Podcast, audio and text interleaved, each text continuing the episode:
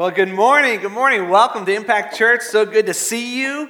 Glad to spend some time with you. My name is, is Shane, and I am Eric's brother. Um, and so that's okay. Uh, but I'm, I'm excited to be here with you. I'm excited to spend some time with you. I, I have been able to come to Impact Church. This is my third time now. We came um, uh, when you launched a year ago in September. And then um, a couple months ago, my wife and I came uh, when uh, we were on vacation. So it's cool to see. you. Every time I come, you're in a different spot. So that's been the case, and I think that that's the theme of your church.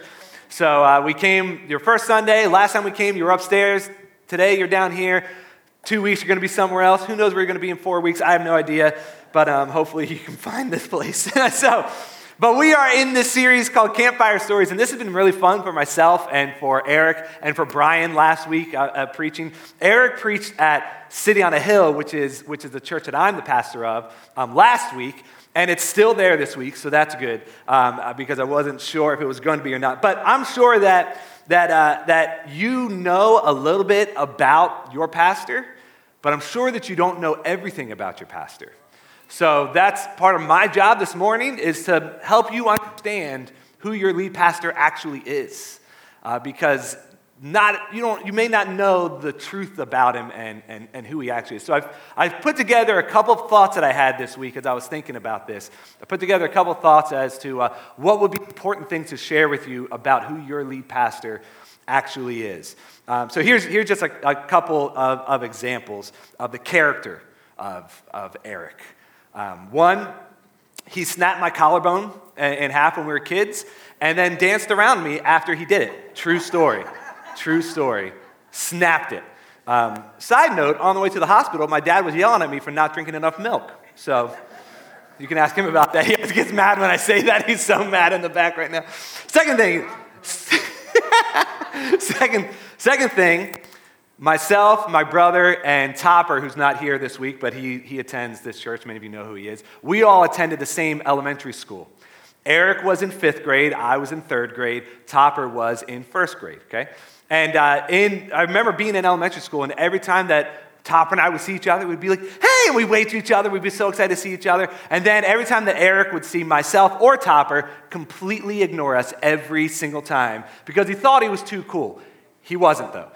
Third thing that you need to know about him I once got hurt in school and had to fly from school in a helicopter. Many of you know this story. They called my brother down as I was laying on the ground because I hurt my neck. And they called my brother down, and they had an ambulance coming. And the principal said, Hey, why don't you hold your brother's hand? He's hurting right now. So my brother walked over with pointer and thumb finger, grabbed my hand, and looked away. That's character of your pastor. Last one. When we were kids, true story, he puked in my mouth. True story. True story. Actually happened. We had bunk beds. My head was hanging on the side. I think he shared this in, in, in some sermons before, too.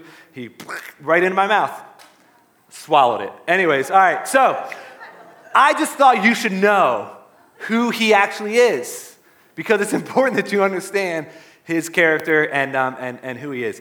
Um, all jokes aside, he is a good pastor. Do not tell him I said that by any means necessary, but he is a good pastor, and, uh, and it's cool to see this place and, and the way that it is and, and the people that are coming. So you have a really good place and a really good church. Protect it. It's an awesome, awesome place to be. But we wanted to do this series with New Beginnings, where Pastor Brian last week, he's a pastor up. We wanted to do this series, all three of us, because we understand that church is bigger than just our local context. Like, church is bigger than just this. This is great. This is wonderful. But this is not all that church is. We are called to be a part of the church universal. And so we are called to be a part of a community of people, a community that is global, that goes around the world. And we want to partner with one another. Far too often, churches feel like they can be rivals with one another and not like each other because we feel like we're all fighting for the same people, as if everybody in the world goes to a church. It's not true at all. There are so many people in this world, and we want to work together as communities to say we are not enemies, we are not rivals, but we are partners, and we are working together to further the kingdom of Jesus Christ. So that's part of why we have been doing this rotating of, of preachers at, at different churches. And side note, it's a break for us pastors because we only have to write one sermon for three weeks. That's a win. So that's really fun. But let me start by asking you this How many of you like to camp? Raise your hand. Okay. How many of you do not like to camp at all, Frank? Okay, yeah, that's what I thought. How many of you prefer glamping? You know glamping is? Okay, that's like camping with like electronics and like some nice things. You want to have a little bit of both, yeah? So I understand that everybody is at different places when it comes to camping. But one thing that we should all be able to agree on is s'mores are awesome, right? Everybody loves s'mores. But the cool thing about camping, if you do like to go, eh, then, then, then you'll understand this. If you don't like to go, then you haven't really experienced this. But it's weird that we do, I like camping. It's weird that we do enjoy camping because you aren't doing anything. Like when we go camping, it's just really sitting around. Maybe you go for a little hike, maybe there's a lake, maybe you go fishing, but the majority of camping is just sitting around a fire and talking to one another. No phones, no electronics, just getting away. And I don't know if that sounds terrible to you or not, but to me, it's like, yeah, that sounds nice for, for a weekend or for a couple days or something like that. To just go away and just unplug and sit around with people that you hopefully like and love and share stories with one another. Because campfire stories are, are, are what really bring us together. So many preachers understand the importance of stories. That's why we share them in our messages. And Jesus understood the importance of stories as well. He often would communicate a message that he was trying to preach through the form of a story or, or a parable. So, through, throughout this entire month, you've heard different parables and different stories from Jesus.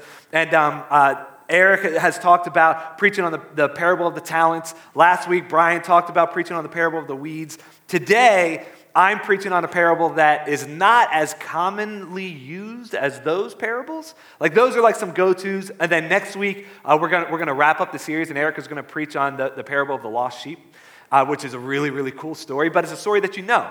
Today, I always, I feel like I always try to preach on something that I, we don't normally preach on. So I'm going to preach on the parable of the 10 virgins. Does anybody know this parable? Raise your hand if you know this. Very few of you, right? So you may hear this title and you're like, what is happening? Like, what is going on? I don't understand where we're going with this. And I don't, I know that that is a very weird title for a parable, but just stick with me, okay? So I'm going to start by talking about some weddings. Weddings are a beautiful thing. And this parable is centered around a wedding. But we have to understand the, the importance of the culture at the time when it comes to weddings when Jesus was sharing this parable. But one thing remained true then and now is that if there's one thing you do not want to be late to, it's a wedding. Don't be late to weddings. There was a, there was a few years ago, uh, my wife and I, who's sitting in the front row, who I love dearly, um, she she, would, she would admit this to you as well. She's a late person okay? And uh, I, I'm not really a late person. I, I don't enjoy being late. I don't, I don't like being late. And we were going to a wedding of a friend of ours, and, and we're leaving, and I'm like, Lauren, we need to go. We're going to be late and we're driving, and it's all the way out in Mount Airy in Linganore. It's like the Linganore Winery or something like that. And we're driving out there, and I'm like, we're cutting it really close. And so we get to this wedding, and, and it's one of those things where you show up to the wedding, and it's not right there when you get out of your car. You got to like walk through a field in the middle of the summer in a suit, and it's terrible. So we're, we're walking through this field, and I'm like, we've got to go, we've got to book it. And we're walking really fast. And were you pregnant at the time? I don't remember if you were. Yeah, you were. She was pregnant at the time with Camden. Our, our, our daughter is three. And so we're walking through this field, and all of a sudden, you, we see the wedding party walking down. And we're like, oh no, this is not good, right? This is not where you want to be. So, side note if you show up to a wedding and you're late and the wedding party is already walking down, you got to wait. You can't, you can't just like slip in and just go, hey, I'm just walking along with them. You, got, you have to wait for all of them to go through.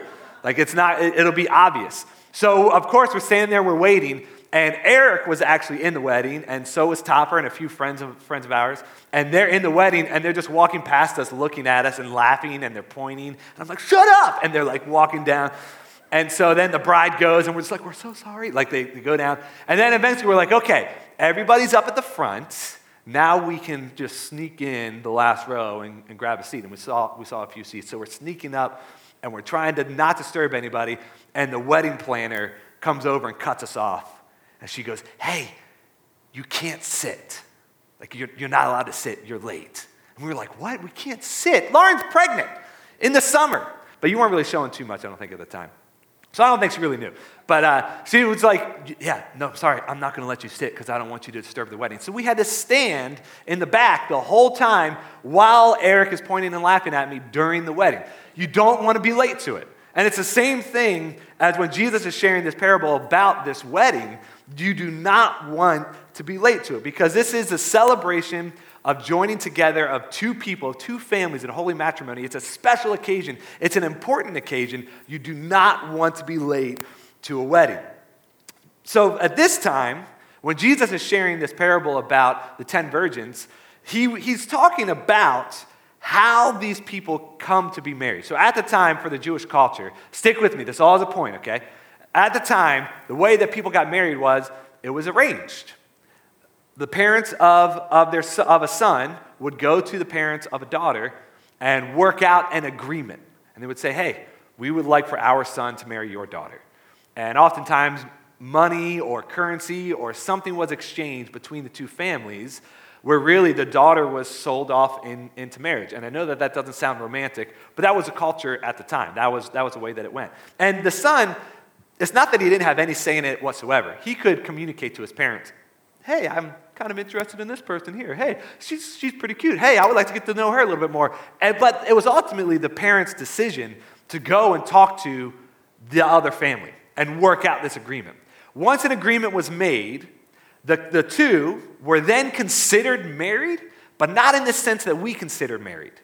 They were considered married, but the husband, the groom, would then go home and prepare a, a place for his bride to come to. So, really, this is kind of like the engagement period, that as we would see it today. You say, okay, yeah, we're going to get married. there's, there's no physical contact, if you know what I mean, right? There's, no, there's none of that happening. They go home, they, and, and the, the groom is preparing his home to bring his bride home too. If you know the, in, in the gospel when Jesus was, was born, the story of the birth of Jesus, when Mary and Joseph and when Mary became pregnant, this is the stage that they were in, the engagement period. Even though they were considered married, the engagement period where they're not really married in the way that we think about it. So you follow me? So the groom would go home and he would, he would prepare a place for, to bring his bride home to. And then once the groom was ready, which oftentimes would take about a year, he would go back, send word to the bride's family, and he would go back and receive his bride and bring her home. And then there would be a big celebration, a big party. And this is what we would look at as the wedding ceremony and, and, and the celebration, the reception afterwards. And there would be a big party. Oftentimes it would last up to seven days. So it's a really, really cool thing.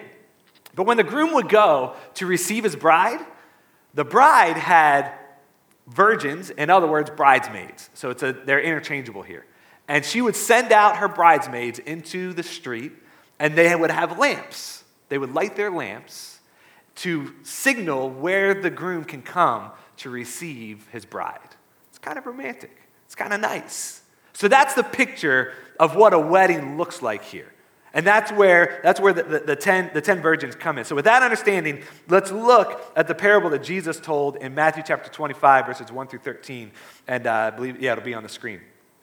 It says this At that time, the kingdom of heaven will be like 10 virgins who took their lamps and went out to meet the bridegroom. Five of them were foolish, and five were wise. The foolish ones took their lamps, but did not take any oil with them. The wise ones, however, took oil in jars along with their lamps. The bridegroom was a long time in coming, and they all became drowsy and fell asleep. In other words, he's running late. He's, he's running late to, to, to receive his bride. At midnight, the cry rang out Here's the bridegroom, come out to meet him. Then all the virgins woke up and trimmed their lamps. The foolish ones said to the wise, Give us some of your oil. Our lamps are going out. No, they replied, there may not be enough for both us and you. Instead, go to those who sell oil and buy some for yourselves. But while they were on their way to buy, to buy the oil, the bridegroom arrived. The virgins who were ready went in with him to the wedding banquet, and the door was shut. Later, the others also came. Lord, Lord, they said, open the door for us. But he replied, Truly, I tell you, I don't know you. Therefore, keep watch, because you do not know the day or the hour. So, what Jesus is trying to communicate here is, is he's talking about the, the second coming of himself. He's trying to communicate a very specific thing. He is the bridegroom, Jesus is, and the bride is the church, us. We are the bride collectively. And Jesus has gone to prepare a room for us because it says in John chapter 14, verses 2 through 3 In my Father's house, this is Jesus talking, in my Father's house are many rooms. If it were not so, I would have told you. I am going there to prepare a place for you. And if I go and prepare a place for you, I will come back and take you to be with me, that you also may be where I am. So, this is the picture of the engagement period that Jesus is talking about. I'm going and preparing a place for you. Jesus has already come to this earth and has paid the price for us, just as the groom's parents has done, would do for a bride. Jesus paid the price for us already. So we're in the engagement period with Jesus. We're in the waiting period with Jesus, and he has gone home to heaven to prepare a place for us. And now we are waiting anxiously, with excitement. We are waiting here for him. This is all about the second coming of Jesus. That's the bottom line of this story. So, what, what can we learn from it? First thing that we can learn is this Are you prepared for Jesus? That's, that's really a big question here. This is, this is what I want you to ask yourself. Are you prepared? Are you ready? See, the, it says the foolish ones, talking about the virgins, took their lamps but did not take any oil with them. The wise, however, took oil in jars along with their lamps. See, the virgins, the 10 virgins, the 10 bridesmaids, they had a job. And it's an important job. This is all part of the tradition and all part of the ritual. They would welcome the bridegroom with their lamps. And they were all ready, but they weren't all prepared. You see, there, there's a difference. There's a difference between being ready and being prepared. You can be ready without being prepared.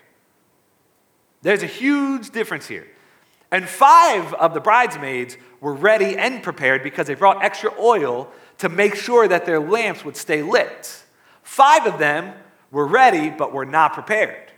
They didn't have the extra oil with them. And it was a long time coming for the groom to actually make it there. And one thing that we see here that is, that's really interesting is that good intentions aren't everything. Like, we, we can tell just because you have good intentions doesn't mean that you are actually prepared. Because the common thing with all of the bridesmaids, with all of the virgins, is that they had good intentions. They wanted to go and be a part of this special event, this special day for their friend. They wanted to be there and, and to take part in this. And if you've been a part of, of any weddings before, if you've been a bridesmaid or, or, or anything like that, then you know you have a job to do. And your job is to make it as special as you can for the couple getting married. That's their job. And they, they had the good intentions, they were excited, they, they were ready to go. But they weren't all prepared. And I, I would assume that most of you have good intentions in life. I think that's a fair assumption. Doesn't mean you always do in every situation, but I would assume that most of you want to do what is right and want to do what is good. You, you have good intentions, but I wonder how many of us are prepared to actually follow through with the good intentions that we have, because that's a whole nother story. There, there's a lot more involved in that. And this is what really separates people apart in this world because talk, as you know, is cheap. You can say whatever you want. We can talk out of the side of our mouths all day long.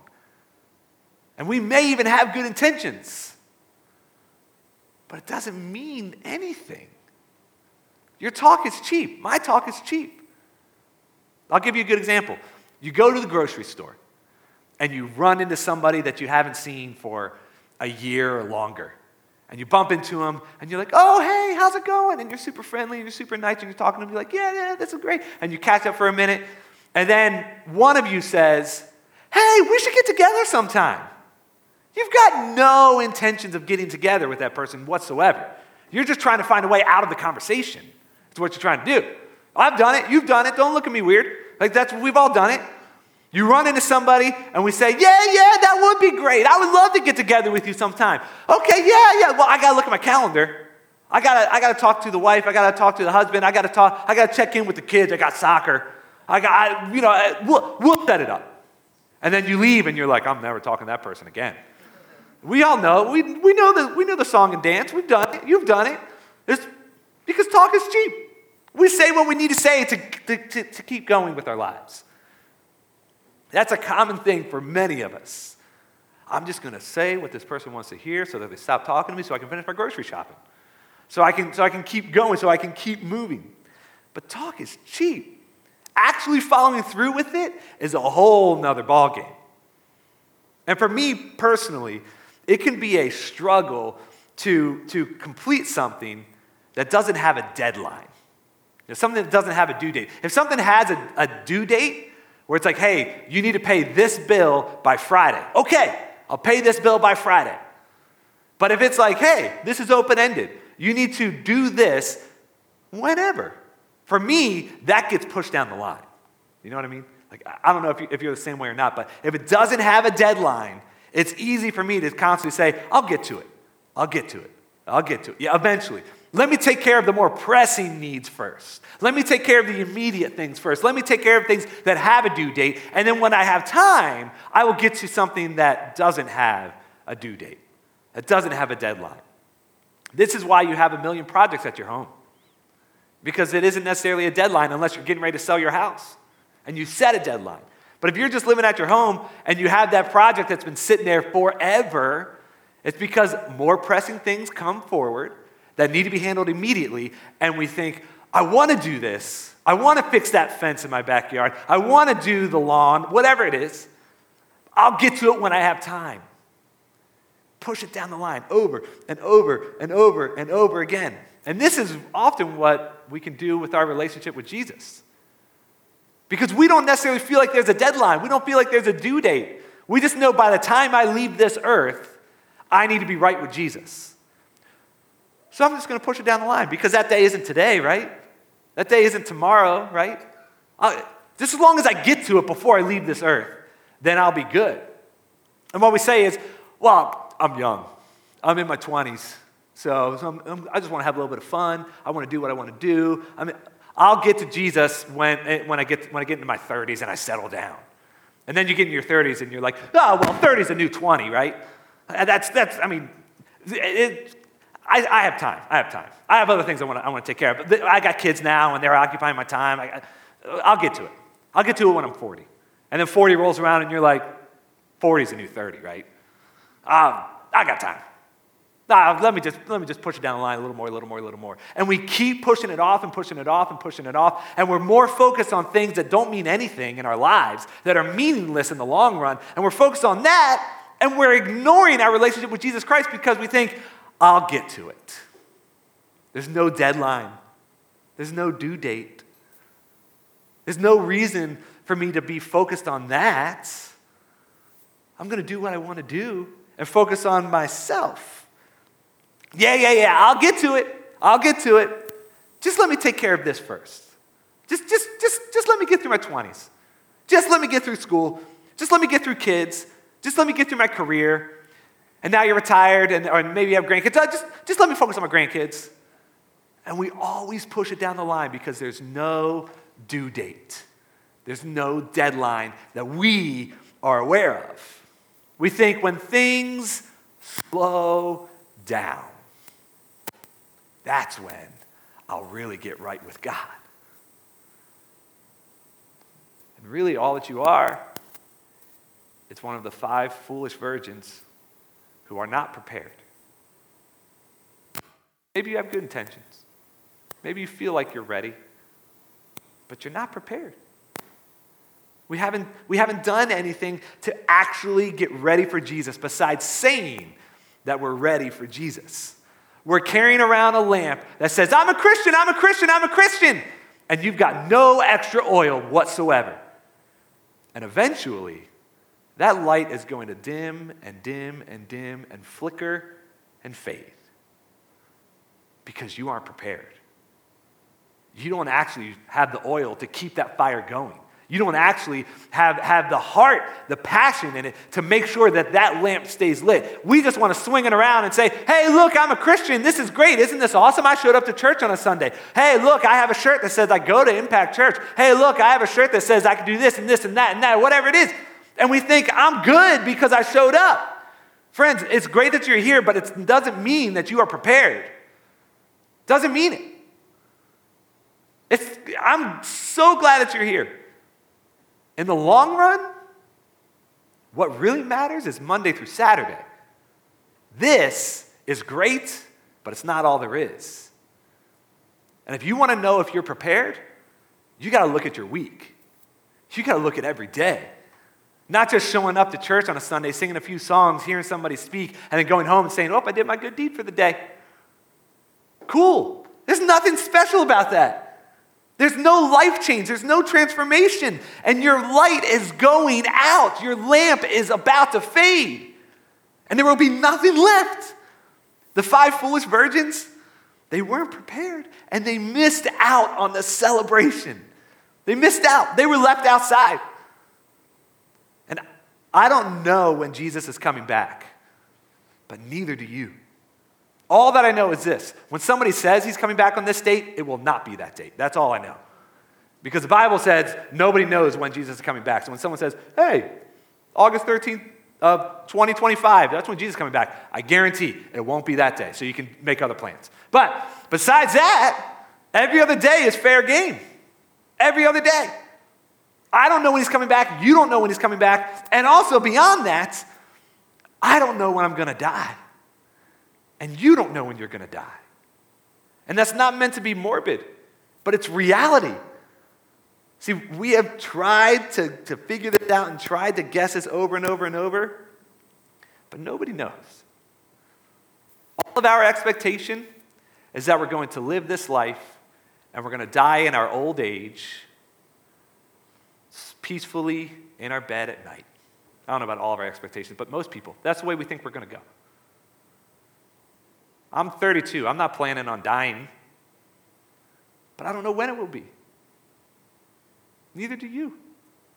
None of us do. And we don't know when Jesus is coming back.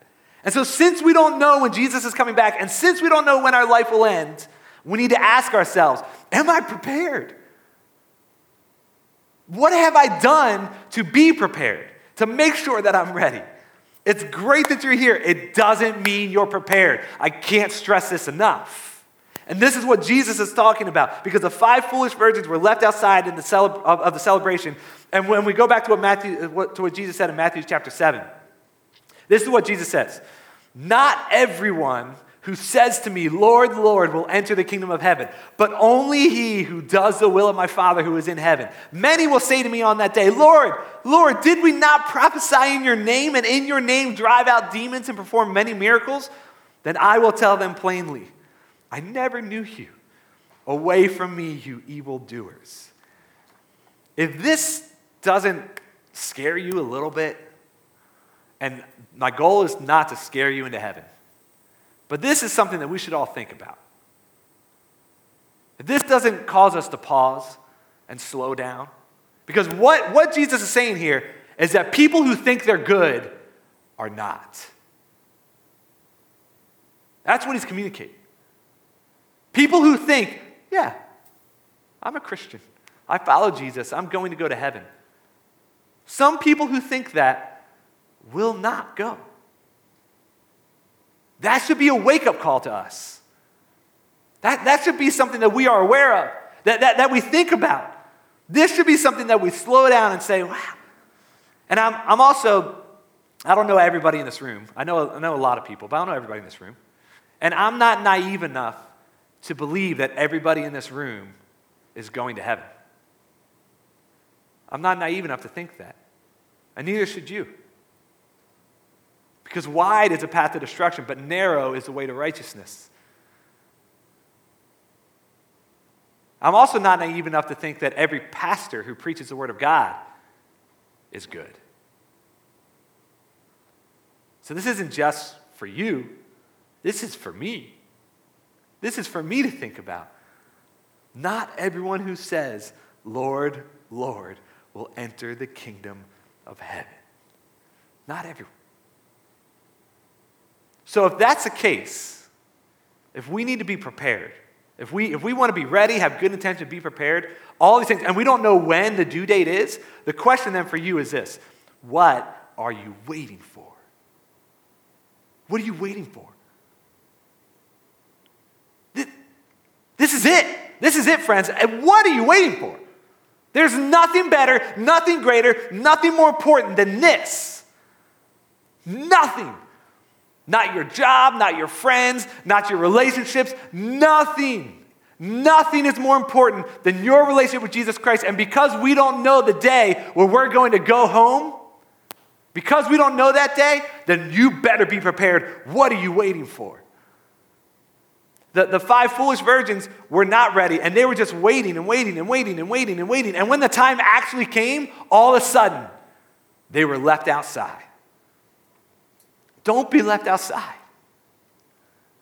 Because the love of Jesus Christ changes lives, transforms lives, changes everything about this world, gives us opportunity, gives us hope. And because of that, what are you waiting for? There is nothing greater. I promise you that this world cannot give you anything greater than the love and the relationship that Jesus Christ offers. I promise you that. Don't wait. Don't push it down the line. Don't keep saying, oh, eventually I'll get to it, I'll get to it, I'll get to it. Now, today. And I don't care if you've been a Christian your entire life. I don't care if you became a Christian a month ago. I don't care if you don't even call yourself a Christian now. The question now is, what are you doing from this point forward? Where are you going? How are you handling this? What are you waiting for? That's the question for you today. We cannot take this lightly. Because I've been a Christian for my whole life, as long as I can remember. I was raised in a Christian home. So it's easy for me to sit there and say, Yeah, I know, I've done it, I'm good, yeah, whatever, I get it. If that's you, wake up. Wake up. We need to get our heads on straight and say, Daily, I want to pursue Jesus Christ. That's what it means to be prepared. Pick up your cross daily and follow Him.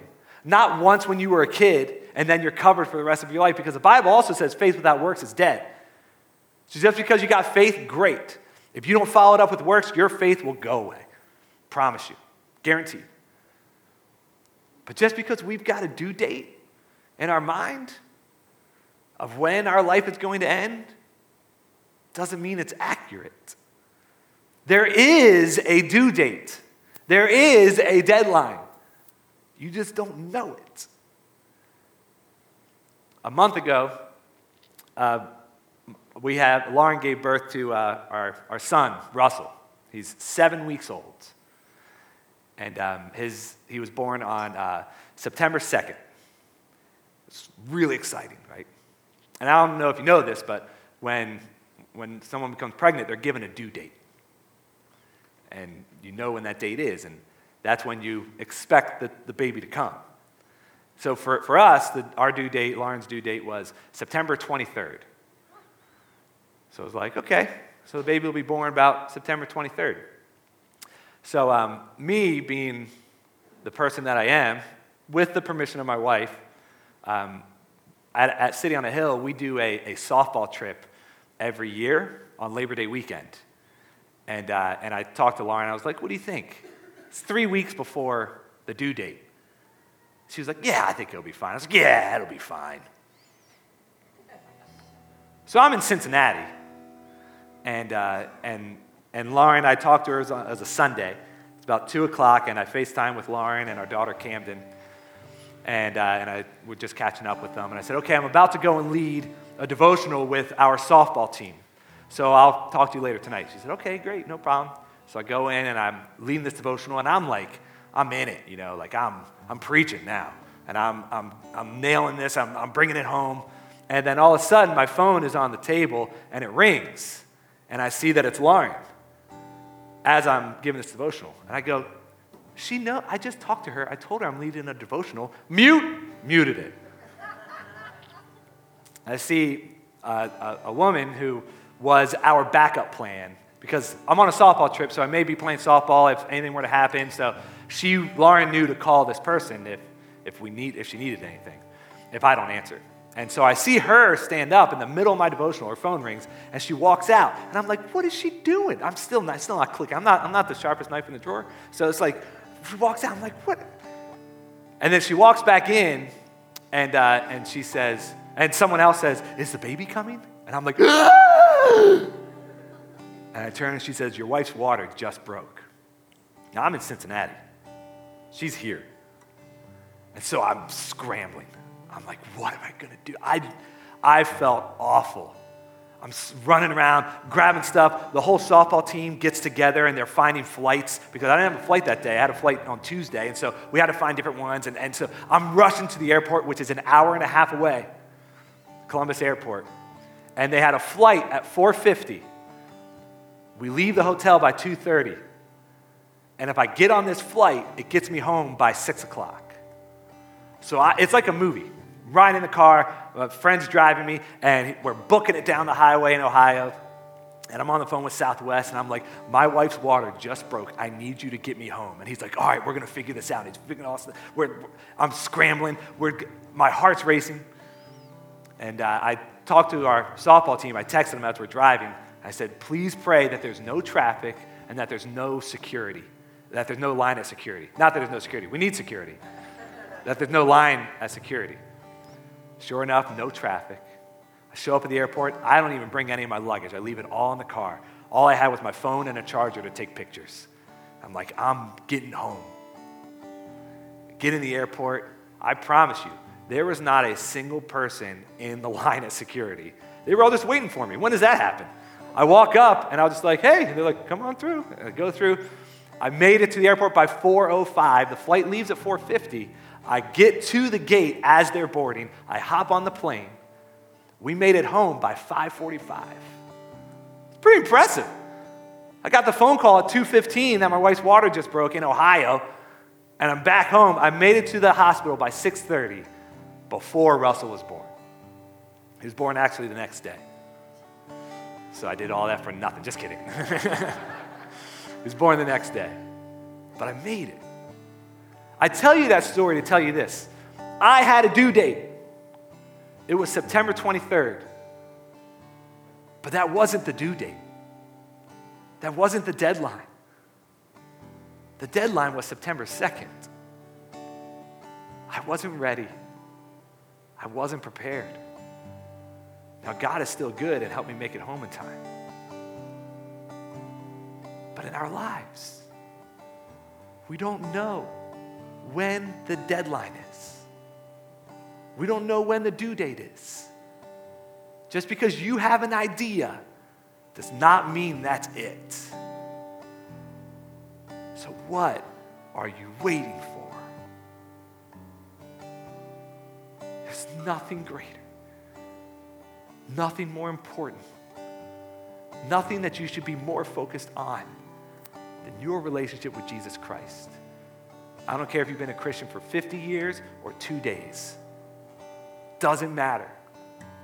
Get right now, today.